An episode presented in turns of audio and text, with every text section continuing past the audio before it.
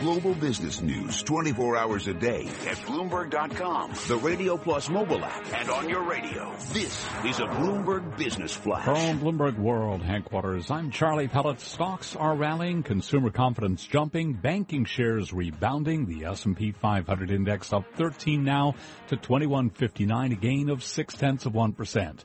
Nasdaq up 46 points, a gain of nine tenths of one percent. Dow Industrials up 128 points, a gain of 7 tenths of 1%. Gold down 13.20 the ounce to 13.26, a drop of 1%. And crude oil, West Texas Intermediate down 3.2%, 44.47 for a barrel of WTI. I'm Charlie Pellett, and that's a Bloomberg Business Flash. Thank you very much, Charlie Pellett. It's time now for the ETF report. It's brought to you by Withum Smith and Brown, CPA's audit, tax, and advisory service helping you and your business to be in a position of strength. Experience the Withum way by visiting withum.com. Let's go to Catherine Cowdery for the ETF report. When it comes to income inequality, there's someone in the financial world who's helped the 99% in a subtle way. He's Jack Bogle, the founder of the multi-trillion dollar investment firm Vanguard Group. Bloomberg intelligence analyst Eric Balchunas estimates that Vanguard has directly saved investors at least $500 billion by charging lower fees that would otherwise have gone to Wall Street investment firms. On Bloomberg TV, Bogle put that savings even higher. So if you put some kind of a, a return on the money that we save investors each year and look at it over 20 years or so, uh, you find a, a huge, a staggering number. Whether a trillion is the right number or a trillion and a half, I wouldn't know. But it's big, very big. And it's good for the investor. That's the important thing. Bogle has been nominated for the 2016 Presidential Medal of Freedom. Balchunas calls his impact on the financial industry mind-blowing. In addition to launching the S&P 500 index fund for retail investors, Bogle structured Vanguard in such a way that as the company makes a profit, it goes to lower fees, benefiting its fund investors. That's your Bloomberg ETF report. I'm Catherine Cowdery. You're listening to Taking Stock with Pimm Fox and Kathleen Hays on Bloomberg Radio.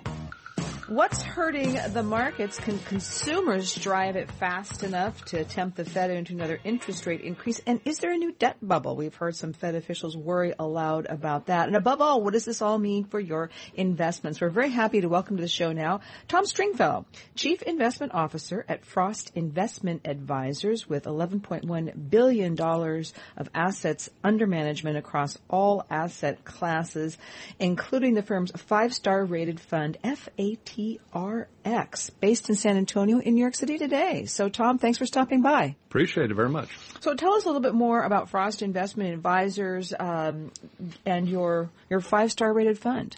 Uh, we'll do. Uh, Frost is a, a Texas-based company. Uh, our parent is Frost Bank. Uh, our investment advisor was uh, spun out of the uh, Wealth Advisor Group back in 2008, and at that point in time, we were at about four billion. We've since grown to 11 billion. Uh, we've launched a, um, a number of uh, mutual funds, some institutional, some retail class.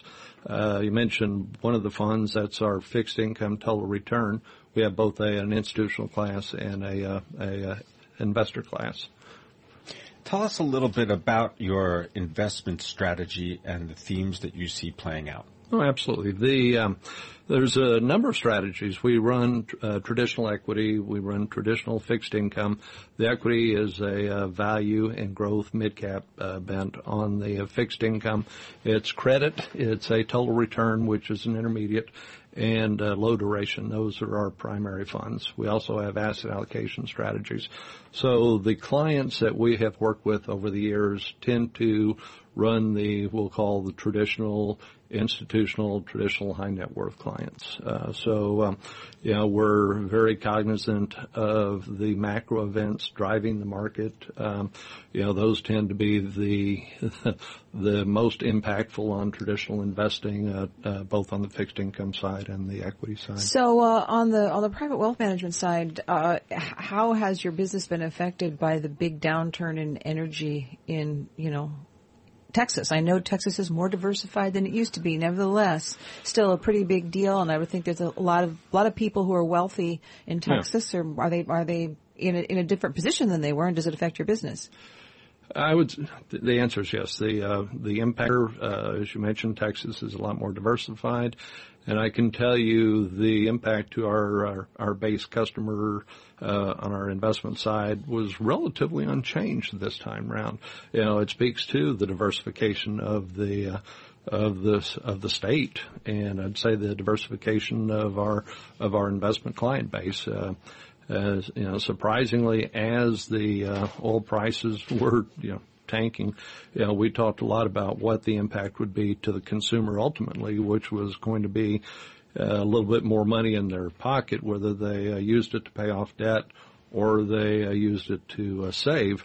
You know, eventually that started to uh, resonate. I think we eventually saw it actually taking place uh, with our consumers, and, and you know, uh, consumer health uh, started improving. So the impact was definitely felt in certain parts of the state prone to energy. You know, West Texas, South Texas are great examples, but you know, overall for most of the state, you know, we saw unemployment head south but uh, you still saw a fairly stable economy. A fairly stable economy. Is it too early, do you think, for people to start buying energy assets? I'll tell you, I've heard a, a, a number of uh, uh, industry, we'll call them experts uh, here recently, talking about the time is still now that uh, oil prices are you know, attractive, uh, moving into the fifty dollar barrel range you know, the problem with a number of the experts is I don't know anybody that's actually gotten oil prices right, you know, over any period of time. When it's all said and done, oil prices are going to depend on the emotions of the market.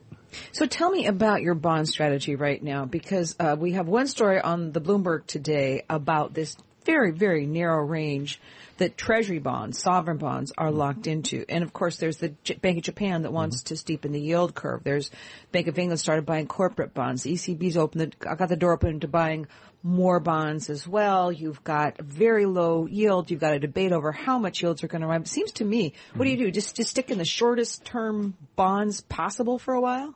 Now, a lot of this can be answered a lot better by Advar fixed income. I'll give you the, the overview. Uh, the total return fund uh, which I'll tell you a few years ago was around 200 million. Now it's pushing 2 billion. Uh, actively managed, and what that means is the team can move up and down the uh, duration spread by plus or minus three to the intermediate. Wow. So what that does allow them to do is manage an intermediate-like strategy with the duration of around three plus or minus today and and a fairly attractive yield. I want to say it's it's somewhere in the three and three quarter percent range today. Uh, but um, it is a group that's not afraid of stepping into asset backs when it's time, treasuries when it's time. Um, but what you are seeing is a little more defensive strategy in anticipation of that inevitable hike.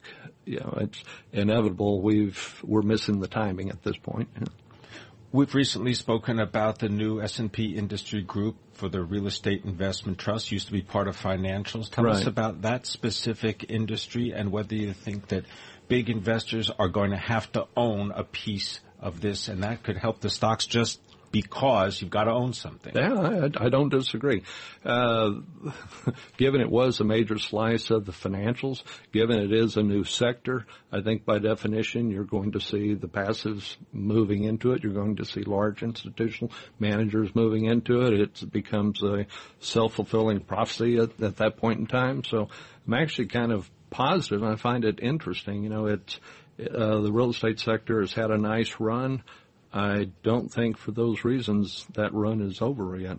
So in equities, where do you see the most value? Where where where your where's your team saying you're, you're looking for some good places to add sure. to your positions? Yeah, I, I can talk sectors. Um, uh, assumptions are the uh, recessions aren't around the corner. That um, you know yields are going, or interest rates are going to stay fairly benign, you know, a hike or two over the next six months, maybe two or three over the next year. Uh, we do look at, we are looking at consumer discretionaries. We are looking at some of the technologies, um, you know, the um, uh, transportation stocks have, have been interesting. Uh, the energy stocks have not been an area that we've jumped into primarily because it's it's been a matter of more of a want to wait and see to uh, uh, see if a $50 price is a is a uh, solid number. But uh, when you start looking at what's attractive, it's still the consumer-led sectors in this market. And if you start looking at some of the uh, politics, uh, you know, healthcare becomes uh, either interesting or suspect. Defense becomes either interesting or suspect. We just need to let some of the uh, politics play out. You mentioned politics. In this way, I only get to give you about 10 seconds. Uh, uh, what is the, the general zeitgeist coming from Texas, from San Antonio? Well, I would say that it all the markets probably lead the way, and uh, the market's reaction to the uh, the uh, debates last night probably tells the story. All right, want to thank you very much. Absolutely, appreciate it. There, well done, Tom Stringfellow, Chief Investment Officer, Frost Investment Advisors, helping to manage more than eleven billion dollars based in San Antonio, Texas. We're going to take you through to the close on Wall Street. That's next. This is Bloomberg.